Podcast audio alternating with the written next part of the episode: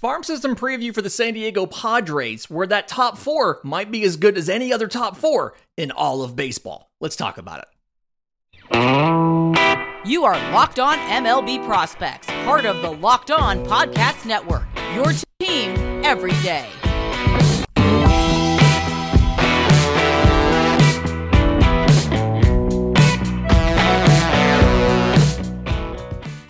Yes, welcome on in to Locked on MLB Prospects, your home for all things minor league baseball. I'm your host, Lindsay Crosby, award winning baseball writer and podcaster. Thank you for making this your first listen every single day. We're proudly part of the Locked On Podcast Network, where it's your team every day. And today's episode is made possible by our friends at FanDuel. Make every moment more. Visit fanduel.com slash locked on to get started. So, as we've been doing these farm previews, the the usual pattern that we follow is top prospects in the system, players you might see in 24 at the major league level, and then lower level prospects to watch. And there's a lot of overlap, I feel like, in some of those categories in the Padres system. But the big thing that I took away from all of the prep I did for this is just how good the top three, top four players in this system really are. So, your top prospects catcher Ethan Salas, shortstop Jackson Merrill, left hand pitcher Robbie Snelling. All three of those guys were in our show where we talked about best catching prospects in baseball, best shortstop prospects in baseball, best left-handed pitching prospects in baseball. All three of those guys made that made those lists. Those five, six, seven guys we talked about.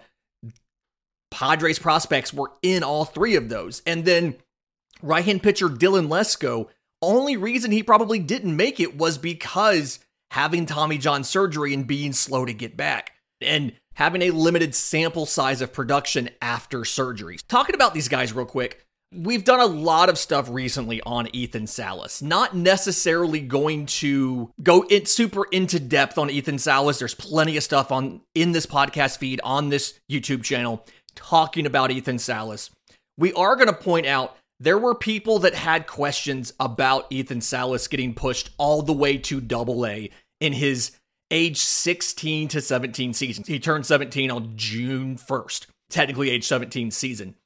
And I, there's, I understand both sides of this, right? I understand the argument of this is not only incredibly aggressive for a general manager in AJ Preller, who is an incredibly aggressive general manager, this may be one of the most aggressive prospect moves he's ever made. At the same time, the explanation of they wanted to keep him in that same group of guys as some of those prospects moving up so that he could work with those pitchers, he could learn from those play. Like I understand that side of the argument. And he had a knee sprain, he only got 9 games in Double A San Antonio before his season ended. He'll be healthy and ready by spring training.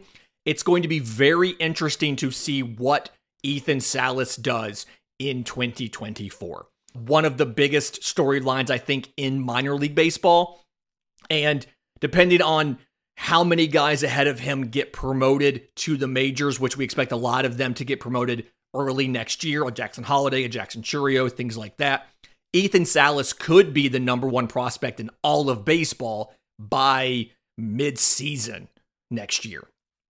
Right behind him is shortstop Jackson Merrill, and very talented player, 2021 first rounder out of high school.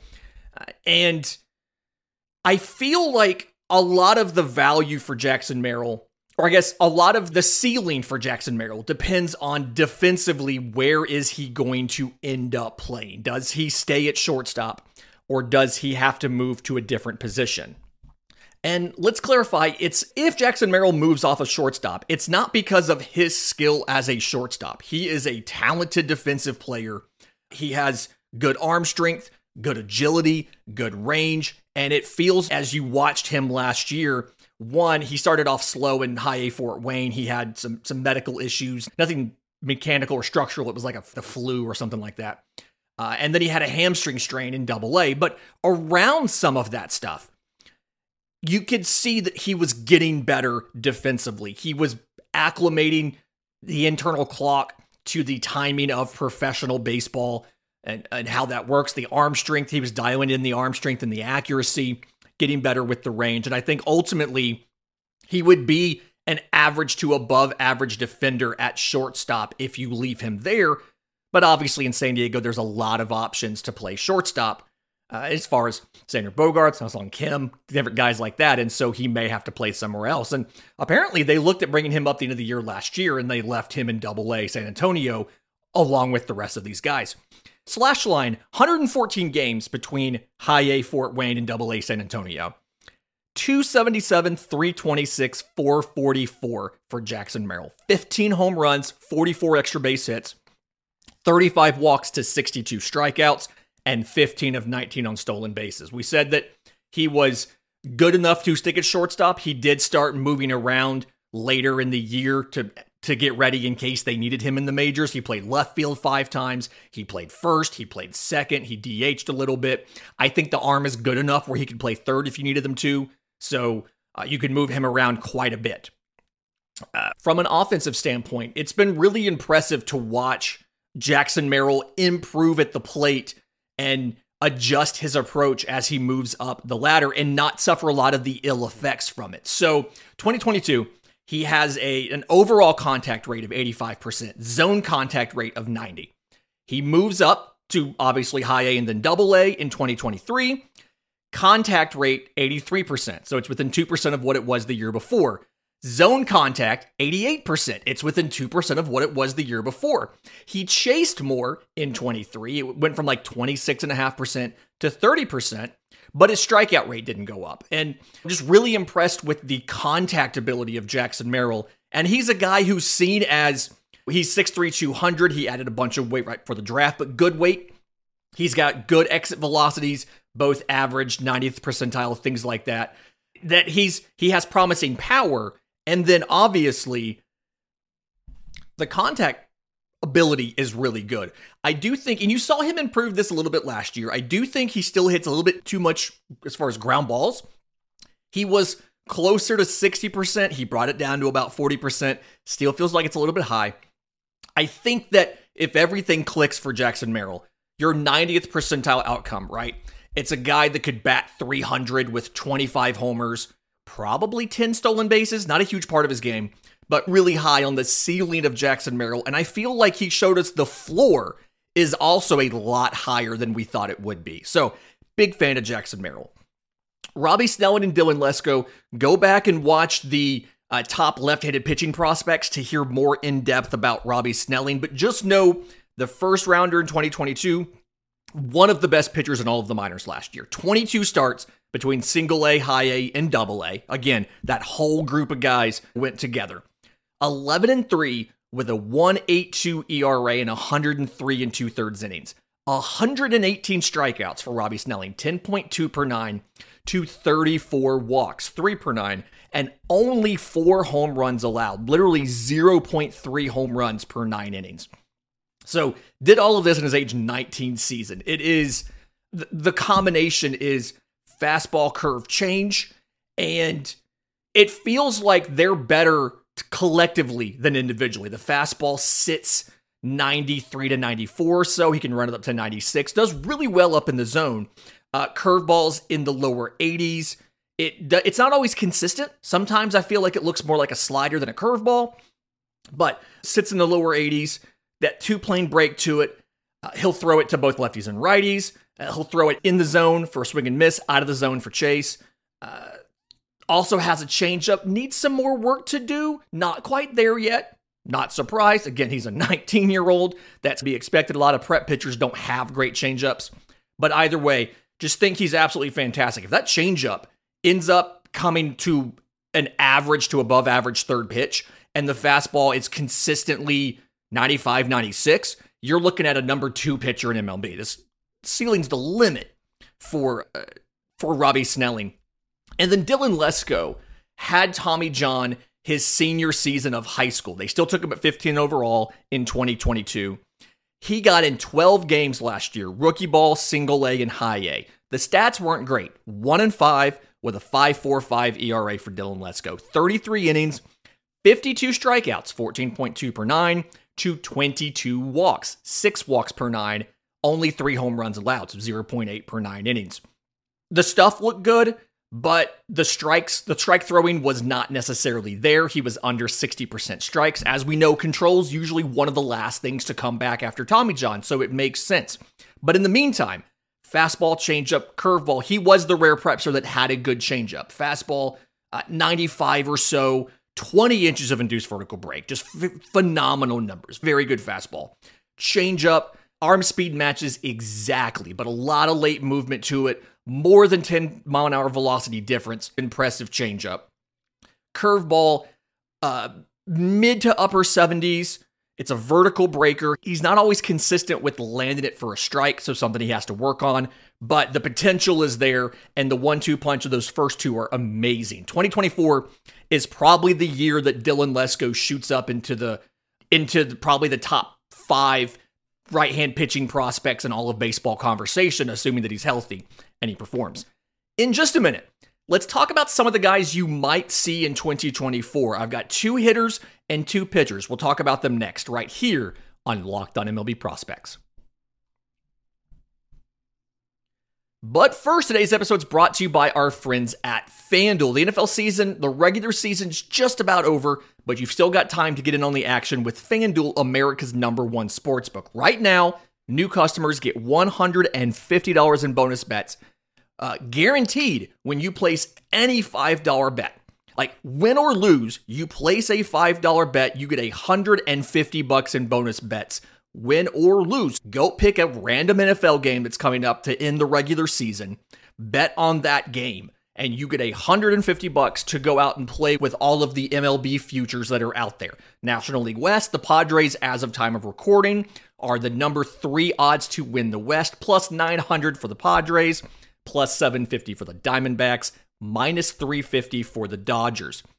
Looking at the World Series odds, you do have Padres at plus 3,800 if you want to go out and get that value play, if you believe in them there. And then player awards, you do have some interesting options out there for player awards if you want to go maybe think, oh, do we have a guy who could win MVP? Do we have a guy who could win Cy Young? Things like that. So Go to fanduel.com slash locked on. Make every moment more with FanDuel, the official sports book of the Locked On Podcast Network.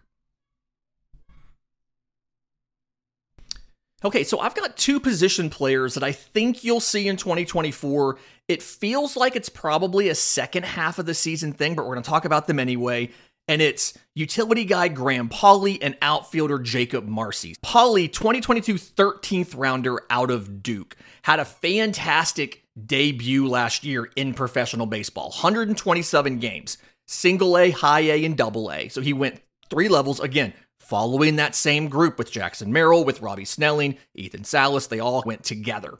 308, 393, 539 slash line for Graham Pauley. 23 home runs, 60 extra base hits, 60 walks to 93 strikeouts, 22 at 27 on stolen bases. What you need to know here offensively, he's a left handed hitter with good strike zone discipline. And I feel like a lot of people were surprised by the amount of power that Graham Pauley was able to generate. I don't necessarily know. I think if a lot of MLB teams had known that his power potential was uh, putting up a 540 slugging percentage, you probably see him earlier than the 13th round. Good strike zone discipline, surprising amount of power, should be able to run high batting averages, and good speed. I say good speed. I, I feel like it's it's more so average to slightly above average, and he's so good at stealing bases because he's a very technically sound and instinctual base runner, more so than just getting by on pure speed. And Jacob Marcy's actually in a similar boat. We'll get to him in a second. Defensively for Pauley, he played most often at third base, at 85 games at third base, but he played some second. He played some left field as well. And I think he's probably one of your go tos, him or Eguy Rosario. Uh, go tos if you have somebody who's injured at the major league level and you need to have somebody fill in. Graham Pauley is an option to come up and fill one of those spots. It feels again, third base, second base, left field. He DH'd a little bit. You don't use him as a DH, you'd use somebody else as a DH and let him play defensively, but feels like that's his fit on the roster, probably second half of 24. Jacob Marcy, another guy I think you're going to see in the second half, 2022 sixth rounder out of Central Michigan. And everybody knows him now because of what he did in the Arizona Fall League. Last year, 129 games between high A and double A, staying with that same group that moved up. 274, 413, 428 for Jacob Marcy. 16 home runs, 35 extra base hits, 98 walks to 97 strikeouts, and 46 of 55 on stolen bases. Really good contact, really good pitch recognition. Wasn't hitting for a lot of power. They asked him to try to hit for some more power. He goes to the Arizona Fall League. 24 games, 391, 509, 707 slugging percentage, five home runs in 24 games in Arizona, 18 extra base hits, 21 walks to 25 strikeouts, 16 and 19 on stolen bases. Uh, another guy where base stealing wise, it feels like it's more skill than pure speed, although I do feel like he has more pure speed than Graham Pauley does. In minors last year, he only played center and left. He played a little bit of right field in Arizona. A lot of guys play a lot of different positions in Arizona. I still feel like he's more of a center field to left field option. But with Trent Grisham getting traded and leaving in the Juan Soto deal, it's entirely possible he get Jacob Marcy gets a look in center field because again, the the contact is good, the pitch recognition is good. You want to see if that pa- extra power production you saw at the very end of the regular season and in Arizona was good or not, like is going to stick or not, right? But either way, can play all three outfield positions, would profile best in center or left. And uh, a lot of people are high on Jacob Marcy. In fantasy, he's probably a little bit overvalued based on what happened in Arizona, but outside of that, I am excited about watching what he does. I would assume he'll open in AAA El Paso with the Chihuahuas. Two pitchers I think you're going to see, both of them finish the year at double A. Right hand pitcher Adam Mazur and then Jairo Iriarte. And I'm probably saying that wrong, and I apologize if I am. So for Mazur, 2022 second rounder out of Iowa got in eight, uh, 24 games, but 18 starts between high A and double A. And a, a lot of guys got some workload relief with some bullpen appearances or coming in right after a, a, a major leaguer who was rehabbing. And so a lot of these numbers, they didn't start every single game because they may have been the second pitcher in and they came in the second inning or so. But uh, 24 appearances, six and four with a 2.81 ERA for Adam Mazur, 96 innings, 90 strikeouts, 8.4 per nine, to 17 walks, 1.6 per nine, five home runs allowed. Not as eye poppingly amazing strikeout numbers as you would expect from a prospect who would get into a 30 minute prospect preview, but the control is absolutely fantastic. I feel like there's a little bit more velocity you can get out of there. Fastball sits 93 to 95 or so, but he's got a power slider in the upper 80s. He's got a mid 80s changeup and a vertical breaking curveball. So if you think about the directions of everything, the fastball up, slider one way, changeup the other, curveball down. He's covering all your directions from a velocity band standpoint. Fastball mid 90s, slider upper 80s, changeup mid 80s, curveball is usually upper 70s to low 80s. So he's four different velocity bands, four different directions. Y'all know I'm a everydayers know I'm a big fan of the guys who can do all those different kind of things because it gives you more options and when you pair that with what I feel is really good control, again, 17 walks, 1.6 walks per 9 innings, you have a guy that could help at the major league level probably sooner rather than later. You did just get a bunch of pitchers via trade, and I don't know how soon you'll need him, but I feel like he can help. Jairo Iriarte, the other guy, 2018 IFA, signed for only $75,000. But 27 games, again, high A to double A, 21 of those were starts. 3 and 4 with a 3.49 ERA in 90 and a third innings. 128 strikeouts, so 12.8 per 9, to 45 walks, 4.4 4.5 per 9 and four home runs allowed, 0.4 per nine innings. The stuff is really good for Iriarte. The fastball sits in the upper 90s. He can touch 100 with it. He's got a two plane breaking slider in the mid 80s. He's got a changeup that is a faster changeup. It doesn't have necessarily the same 10 mile an hour separation, but it's a really good tunnel with the fastball. And it's a vertical breaking changeup. Instead of having all of that run, it drops instead. So you're not covering every single direction. You've got fastball, changeup, slider, on a two plane, but the velocities are really good, especially on that fastball. And so another guy that they're high on, there's I feel like there's a little bit of reliever risk there. They're not 100% sure if he's going to be a starter or not. I think he can be. Very excited to see what comes out of Jairo Yarte, if I'm saying that right. In just a minute, let's talk about some of the prospects that are still in the lower minors or just barely made it to double A that have some more work to do. We'll do that next, right here on Locked on MLB Prospects.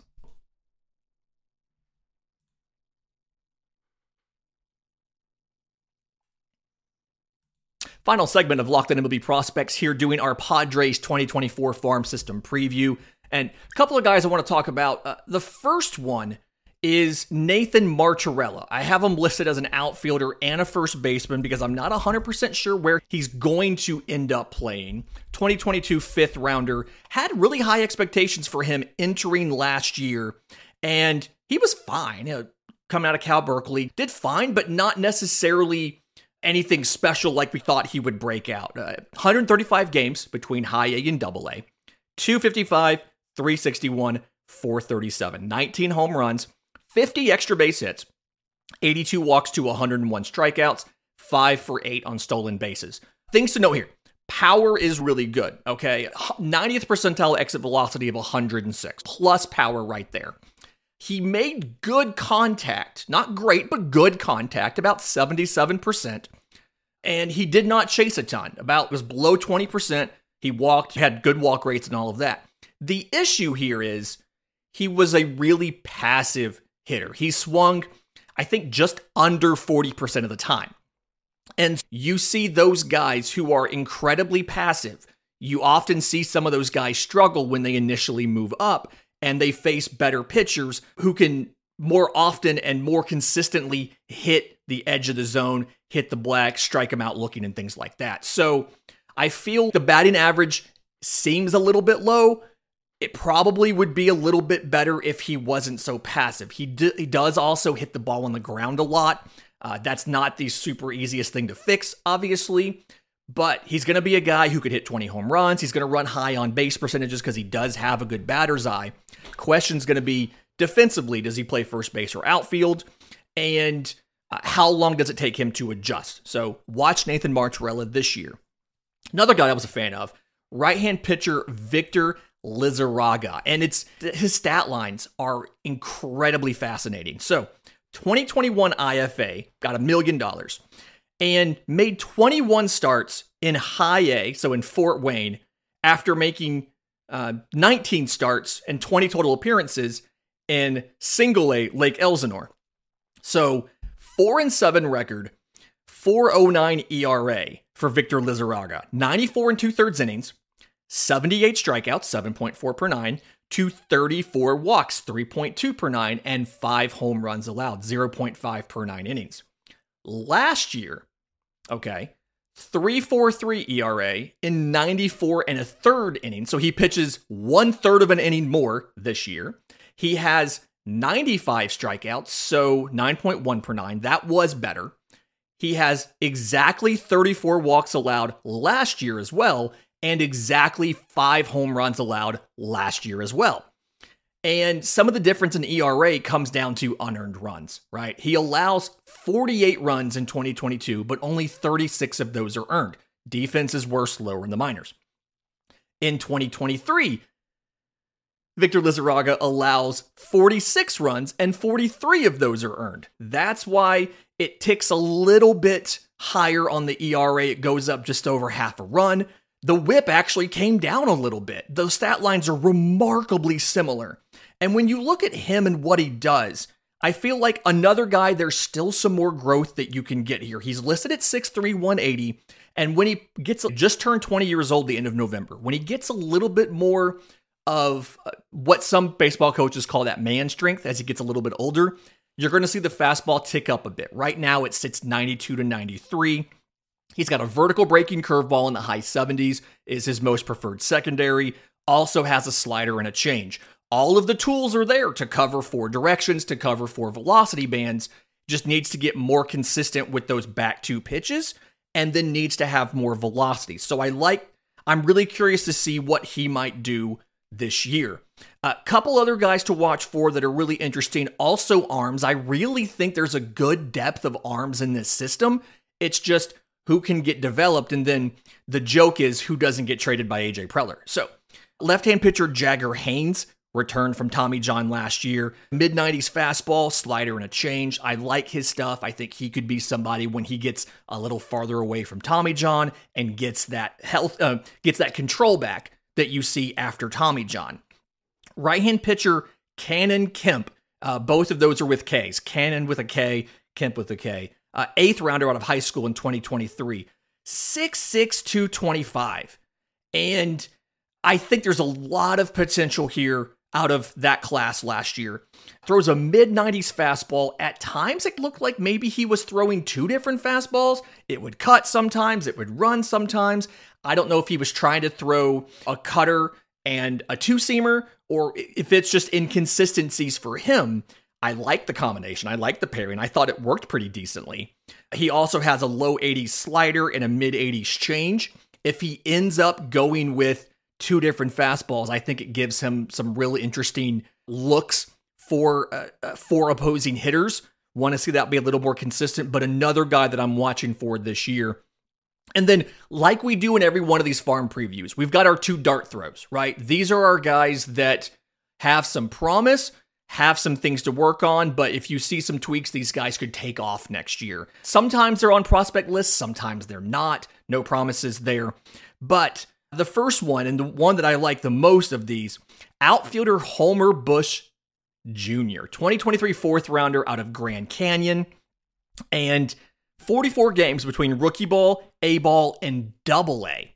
325, 422, 440, three home runs, 12 extra base hits in 44 games for Homer Bush, 20 walks to 24 strikeouts, and 22 of 24 on stolen bases. He averaged a stolen base every other game in his major league debut last year. He's 6'3, 200. And I think the question you have here, the big overarching question for Homer Bush, is the power, right? He was entering the draft, he was seen as a guy who was severely lacking in raw power. And obviously, a 440 slug is not terrible. It's Three home runs in 44 games isn't also, also that great. So, where does that power ceiling end up? But outside of that, he's got good speed, he's got good contact ability, he's a pretty good defensive outfielder who can run the bases really well. And even if he's not necessarily an everyday regular, he's the kind of guy that there's always a role for defensively sound, speedy outfielders that can make good contact can reliably make contact, there's always a role for those guys on major league rosters. He played 16 games in center and 20 games in left, so you're worried about his arm being a little bit limited, but he's a guy if you get some power development and I don't know how likely that is after 3 years of college, but if you can see some power development in 2024, he could hit the prospect rankings and move up simply because he offers so many other aspects of his game, right? The other guy infielder Marcos Cast- Castanon. I believe that is right. There's a tilde in that name, so I'm doing the best I can here. But 2021 12th rounder out of UC Santa Barbara. And 131 games last year. Again, high A to double A. That was they they wanted to get these guys into San Antonio. 284, 345, 468. 17 home runs, 57 extra base hits for Castanon in 131 games, 47 walks to 119 strikeouts, one for one on stolen bases. Infield option, right? Played third base, played second base, hasn't played shortstop in a while, so he's listed some places as a shortstop. The Padres have never played him at shortstop. The last time he played shortstop was in college. They've played him at first, they've played him at second, they've played him at third, but last year it's been mostly second and third. Really good hit tool. Contact rates over 75%. Exit velocities are good, but very aggressive approach. He swung over half of the time. And so I think that there's probably a little bit better power potential out there if the swing decisions it's one it's a fine line to walk, right? You don't want to be too passive, but I think in this case you absolutely can dial it back a little bit and not settle for suboptimal contact and you'll probably have better outcomes. So I think his is maybe a little more fixable than Homer Bush because his is more of a swing decision correction than it is a physical power, adding power thing to do in the offseason. But Marcos Castanon can be an infield option. Again, second base, third base, probably some first base. He's only six foot tall, but that's good enough for first base if he can just work on the swing decisions a little bit. Fantastic week this week. We have two more of these to go Diamondbacks and Dodgers on Friday and Saturday. We are still doing Monday mailbag. So if you have a question for the show, I'm on Twitter at Crosby Baseball. Show's on Twitter at Locked On Farm. Every other way to reach us, it's in the episode description, it's in the show notes. Until tomorrow's show, remember, it's always a great time to pay a minor leaguer.